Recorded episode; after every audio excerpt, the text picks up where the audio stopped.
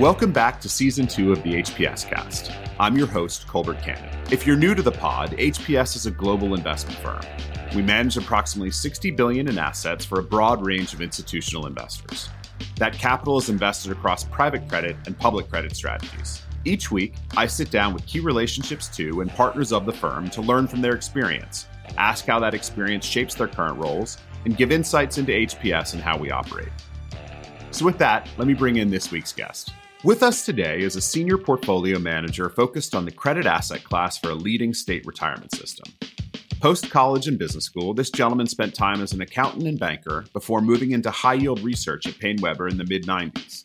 He covered high yield as a portfolio manager at several institutions before moving to Arizona in 2009 to join the Arizona State Retirement System. He is now their senior fixed income portfolio manager and is the architect of their credit asset class, with over 10 billion in commitments across 25 partnerships and an enviable track record. Without any further ado, let me introduce this week's HPS cast guest, Al Alaimo, Senior PM at Arizona State Retirement. Al, welcome to the pod. Uh, thank you, Colbert. Al, let me start from the top. Where did you grow up? I grew up in Rochester, New York. Got it. And so then Syracuse seems like a natural move for you uh, for college. And after Syracuse, you ended up in accounting. What drew you to that field, Al? Well, I had a lot of job offers, and it seemed like a great place to begin a career, at least so I was told by all the accounting firms who interviewed me. And I worked for one of the old Big Eight accounting firms, Deloitte Haskins and Sells, in uh, New York City office in the World Trade Center. You make the move after a couple of years of accounting to banking, and you end up in high yield research at PaineWebber and then Bank of America through the 90s. Tell me about the appeal of high yield after your time in accounting. I got attracted to working on Wall Street from my accounting experience. I was working for Deloitte in the Trade Center, and they had a specialty of auditing securities firms. So I spent almost a year working on the audit of Kidder Peabody, which in the 1980s was a pretty reputable investment banking firm. You and I are dating ourselves by knowing Kidder Peabody. Yeah, exactly. I had to explain uh, who Kidder Peabody was. So, yeah. but back in the mid 80s, they were they were you know pretty pretty good investment banking firm. And what I got to do is I, I got to audit different areas of their business, including their compensation.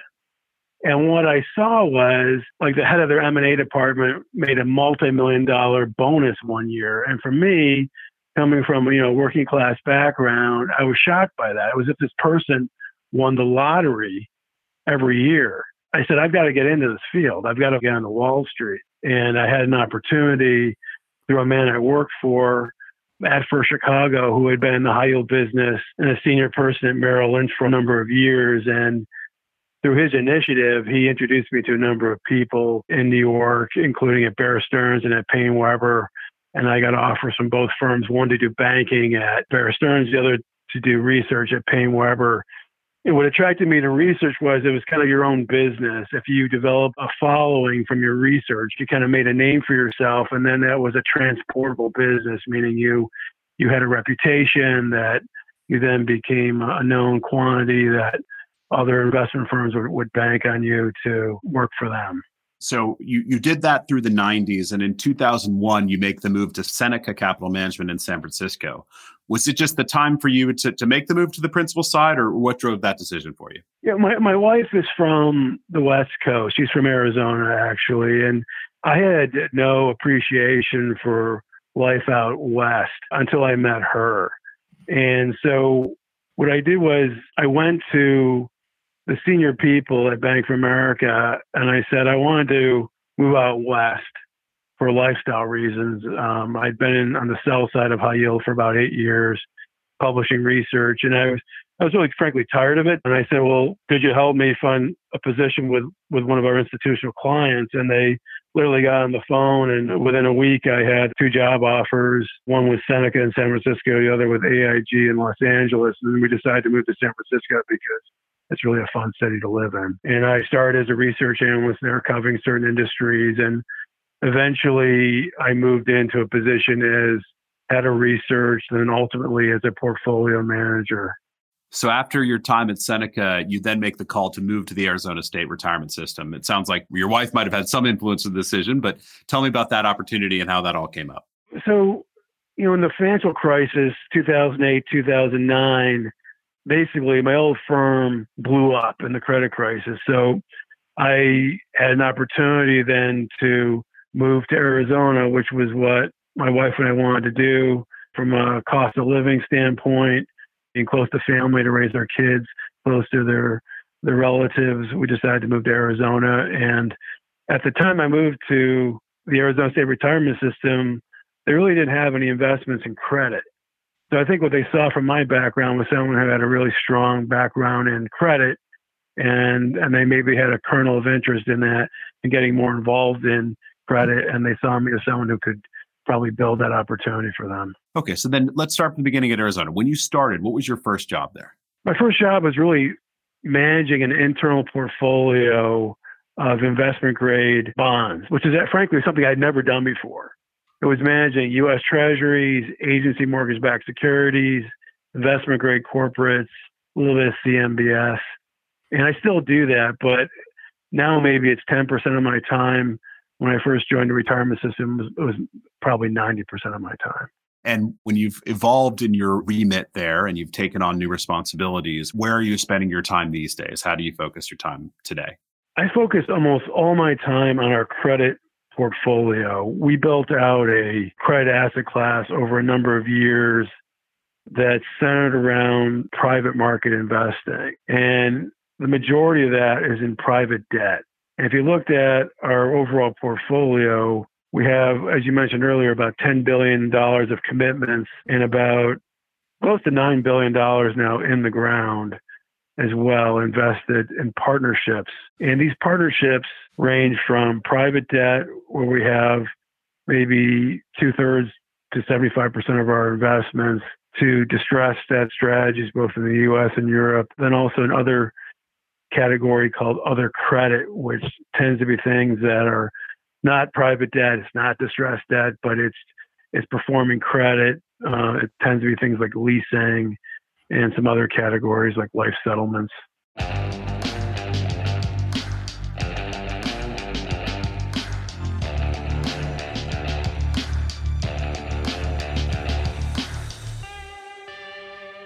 So you mentioned private credit, and as an asset class, that started to really grow immediately post financial crisis. You know, right when you started as Arizona. When you think about private credit or direct lending, when did you start considering it for an allocation, and how do you think about how that fits in your broader credit portfolio? We we added an allocation to it to our total fund allocation in 2012 at the suggestion of our consultant, uh, NEPC. They're our macro consultant hired by our board. One thing I learned from being a high yield analyst, both on the sell side and the buy side, were the flaws with a tradable high yield and bank loan markets. The flaws being lack of information advantage from the participants, the limited information that came from the companies who were issuers, the poor quality of underwriting by the investment banks, the lack of access that the sell side research analysts had, and that information disadvantage is pervasive in the tradable loan markets. And frankly, it's gotten worse over the years because of what came about, I think, in the late 1990s, which is called Reg FD, which means fair disclosure to all investors, which is great for public market investors. But basically means you have few opportunities for competitive advantage when it comes to information. I always think Reg FD had dramatic unintended consequences. It, it, came from a good place, right? It was intended to make sure that some investors weren't advantaged over others, but all it meant was that you got a lowest common denominator disclosure for everybody. That's exactly right. So, one key advantage of private market investing and private debt investing is the availability of full due diligence, meaning that the manager who manages the loans for us and makes all the investment decisions and does all the due diligence typically has full access to the private information of that borrower to make an investment decision. You can get multiple different valuation opinions. You can use consulting firms to go in and do specialized due diligence or provide industry information. You can hire an accounting firm to do an accounting review of the company.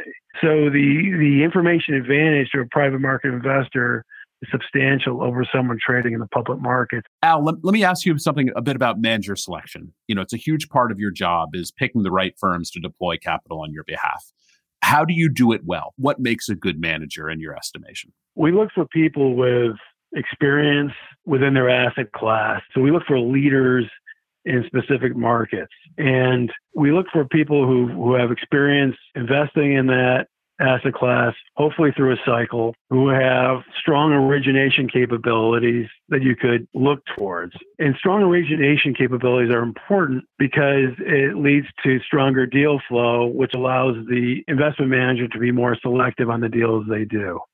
So the more deals they see that are credible deals that they were going to be looking at, not just thrown out to the whole world, but thrown out to that investment firm and maybe only a couple of others, the more deals they see, the more likely they're going to be able to be selective on those transactions and also be in a negotiating position to get better terms and better structure. Yeah, you always want the funnel to be as big as possible. Yeah, you want the funnel to be as big as possible. And you also want those investment firms to have workout capabilities because when you hold a position in the private markets, you hold it through the cycle. You hold it through a restructuring that might happen, which you, you want to avoid, but eventually it's typical that a company in your portfolio will go through some type of stress. A restructuring might be necessary. And you want a firm that's got capabilities and experience in restructuring companies and trying to maximize the value of that restructuring for the investor.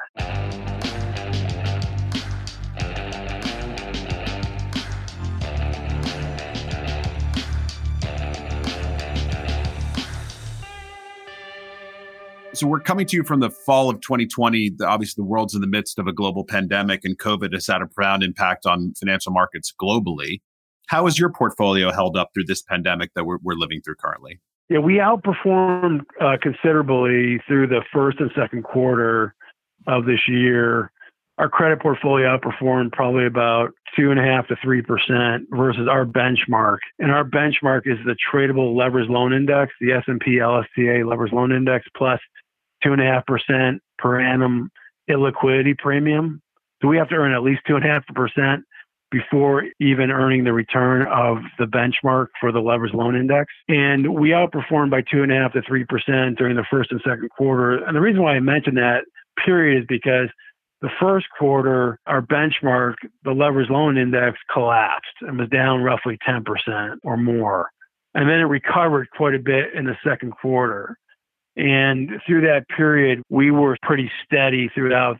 Our credit program was designed to have limited volatility, and it was down overall, including our private debt, including distress and other credit, was down a little over 2% in the first quarter and it was up close to 3 in the second while the, the index was down double digits and then up double digits in the second quarter so we had pretty steady performance while the index moved around substantially, and we outperformed through that period. I'm curious, and, and Lord knows I don't need any names, but but thinking of individual managers in your portfolio, I imagine some managers have done better than others. And I'm curious if you've observed what you've observed in those who have managed well through this difficult period versus those who have struggled.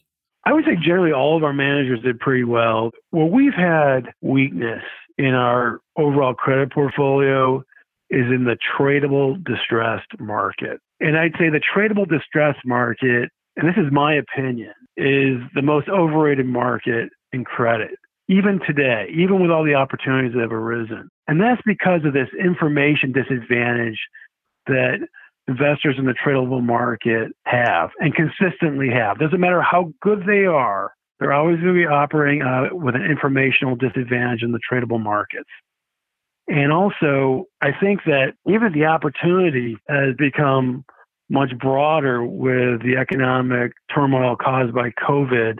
It's still heavily concentrated in industries like energy and retail. And you've also had this big compression in yields where the high yield market is yielding five and a half to six percent. That includes the distressed names. So you have limited return opportunity, even in the current opportunity set. And then the, the distressed investors in the tradable market, what they do is they go and they buy a bond or a leverage loan at a, discount, say 60 cents on the dollar, and they hope to recover, say 80, two years time frame or one to two years time frame, go through a workout. And what happens is they They go through this process, and often the process is delayed. It goes on a lot longer than they think it was going to or planning on it. And that affects the, the IRR, the investment. And a great example of that is TXU. TXU in the last credit cycle, so following the 2008 2009 credit crisis, was probably the biggest opportunity of distressed investors in the tradable market. It was, it was a huge buyout, very complex capital structure, different areas to exploit. And it was a very extended bankruptcy process, multi year period. That dragged out the potential return of the investors because they didn't realize the exit when they were hoping to and didn't realize how high a value as they were hoping to. And then there's one other kicker that makes tradable distress more volatile than you want it to be. And that is in a lot of situations, the exit, you get a stub equity in a public market stock. So TXU is now Vistra Energy, which, which is a tradable equity. And what happens is a lot of those equities that come out of a bankruptcy are ignored by the street. Yep. They're not followed well on a research side. You end up with equity.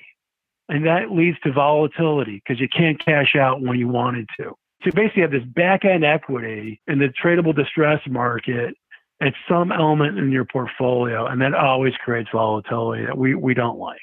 Well, and the other thing I'd add to that, you know, from our perspective, the degradation of the quality of public company docs and public lender docs has allowed opportunities for us to deploy capital into stress and distress situations because of the ability to you know carve out a basket or some sort of uh, investment unrestricted subsidiaries. All of that typically comes at a disadvantage of a tradable you know as you say information disadvantaged party. So you, you know you sort of get it a couple different ways from that that asset class. It gets it gets tricky. That's interesting so given where we are uh, in the world right now what is your posture? Are there asset classes you're looking to add to? How, how do you react into these moments of volatility? We are expanding our commitments in private debt. We think the majority of the private credit market opportunities that are out there, whether it's private debt or some niche markets like risk sharing transactions, they've all been repriced a little higher, meaning better yield, better return expectation for the investor, um, better terms, meaning the maybe better covenant package, less leverage in the structure, basically allows the investor to take less risk with higher return. And we're seeing that with all of our private debt managers, in particular in the US and in Europe, are seeing higher yields on individual deals, maybe by 100, 150 basis points more than pre COVID, better deal terms, more equity from the sponsor, better structural protections in the documents, better covenants, et cetera. Let me ask you one last question before we move on to best ideas, just some advice. If I'm a young executive, Al, who looks at your success, what advice would you give me? What are your lessons learned along the way of your career? I think that what I learned over the years is don't pretend to be smarter than the market. If you think you're smarter than the market, you're going to get burned ultimately. I think that's I think that's very good advice, and I think that related to that, as you and I saw in the last financial crisis, it's that just because you're smart and good at one thing doesn't mean you're smart and good at everything. All right, now let me move to the last segment of the podcast, and as listeners know, this is something we like to call best ideas, and this is where we offer up something that's added value in our lives recently. We call it best ideas because as investors, we only hope to add good ideas to the portfolio, but our goal is always to size up and maximize exposure to our best ideas. So, Al as our guest, I'm going to ask you to go first. What's your best idea this week?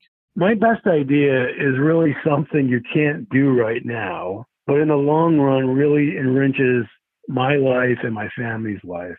And that is international travel. It's what I look forward to most in life. I've been fortunate to have traveled to about 40 countries, and most of those I've been to multiple times. That's great. Can you give me a particular spot out of those 40 destinations that you've been to that you can't wait to get back to when the world opens up again? Yeah, I, I, my wife and I have, and our family have been thinking about going to Sicily. We've traveled extensively throughout Europe, including Italy, and I'm very intrigued by going to Sicily, which is where my grandparents are from. It's got a mix of you know the Italian culture, but also has been conquered so many times over its history that it has influence from the Greeks as well as the Romans. So there's incredible history there. There's great food. There's La Dolce Vita. Italian culture. You can relax in the Mediterranean. I don't think it gets any better than that. Great. Well, I'm going to give you my best idea then. I've never been to Sicily and I can't wait to go. But my best idea, as as listeners know, I like to be inspired by the guests for my best idea each week. And my inspiration this week is actually off of yours. You mentioned Sicily. I'm going to talk to you about a TV show that is set in Naples, so not exactly in Sicily, but right next door. The television show that I loved, that I highly recommend, is called Gomorrah, as in Sodom and Gomorrah. And Gomorrah is about the Neapolitan drug trade. It's based on a book written by an investigative journalist. So it's all based on true stories. And it's a remarkable TV show. It's all filmed in and around Naples. It's beautifully shot. The production values are just enormous. And it's this incredible story about rival drug gangs and sort of the history of the Neapolitan drug trade. I highly recommend it. Uh, you can stream the first two seasons online. The third season, appropriately given we've been talking about distressed, the third season's actually tied up in the Weinstein estate, so it's um, it's not available online yet. But if you enjoy any sort of crime-driven TV shows, I promise you, Gomorrah is one of the all-time greats. And I'll end with this story. It's subtitled, obviously, it's in Italian. And I was talking to a friend of mine from Milan about it. And I said, Oh, did you watch it? And they said, Yeah, you know, everybody in Italy did. It was a huge phenomenon. And I said, Oh, must have been nice watching it without subtitles. To which they responded, No, no, I, I watched with subtitles. I couldn't understand a word they were saying. Apparently, the Neapolitan dialect is a language unto itself. So, my best idea this week, then, in honor of your travel destination of choice of Southern Italy, is the television show Gomorrah. With that, then, it's time to say goodbye for the week. Truly appreciate you taking the time, Al. Your insights into the credit market are always interesting, and thank you for coming on. Thank you, Colbert.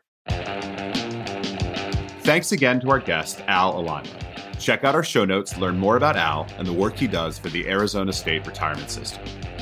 This podcast was brought to you by At Will Media with HPS Investment Partners. Please be sure to rate, review, and subscribe on Apple Podcasts or wherever you like to listen.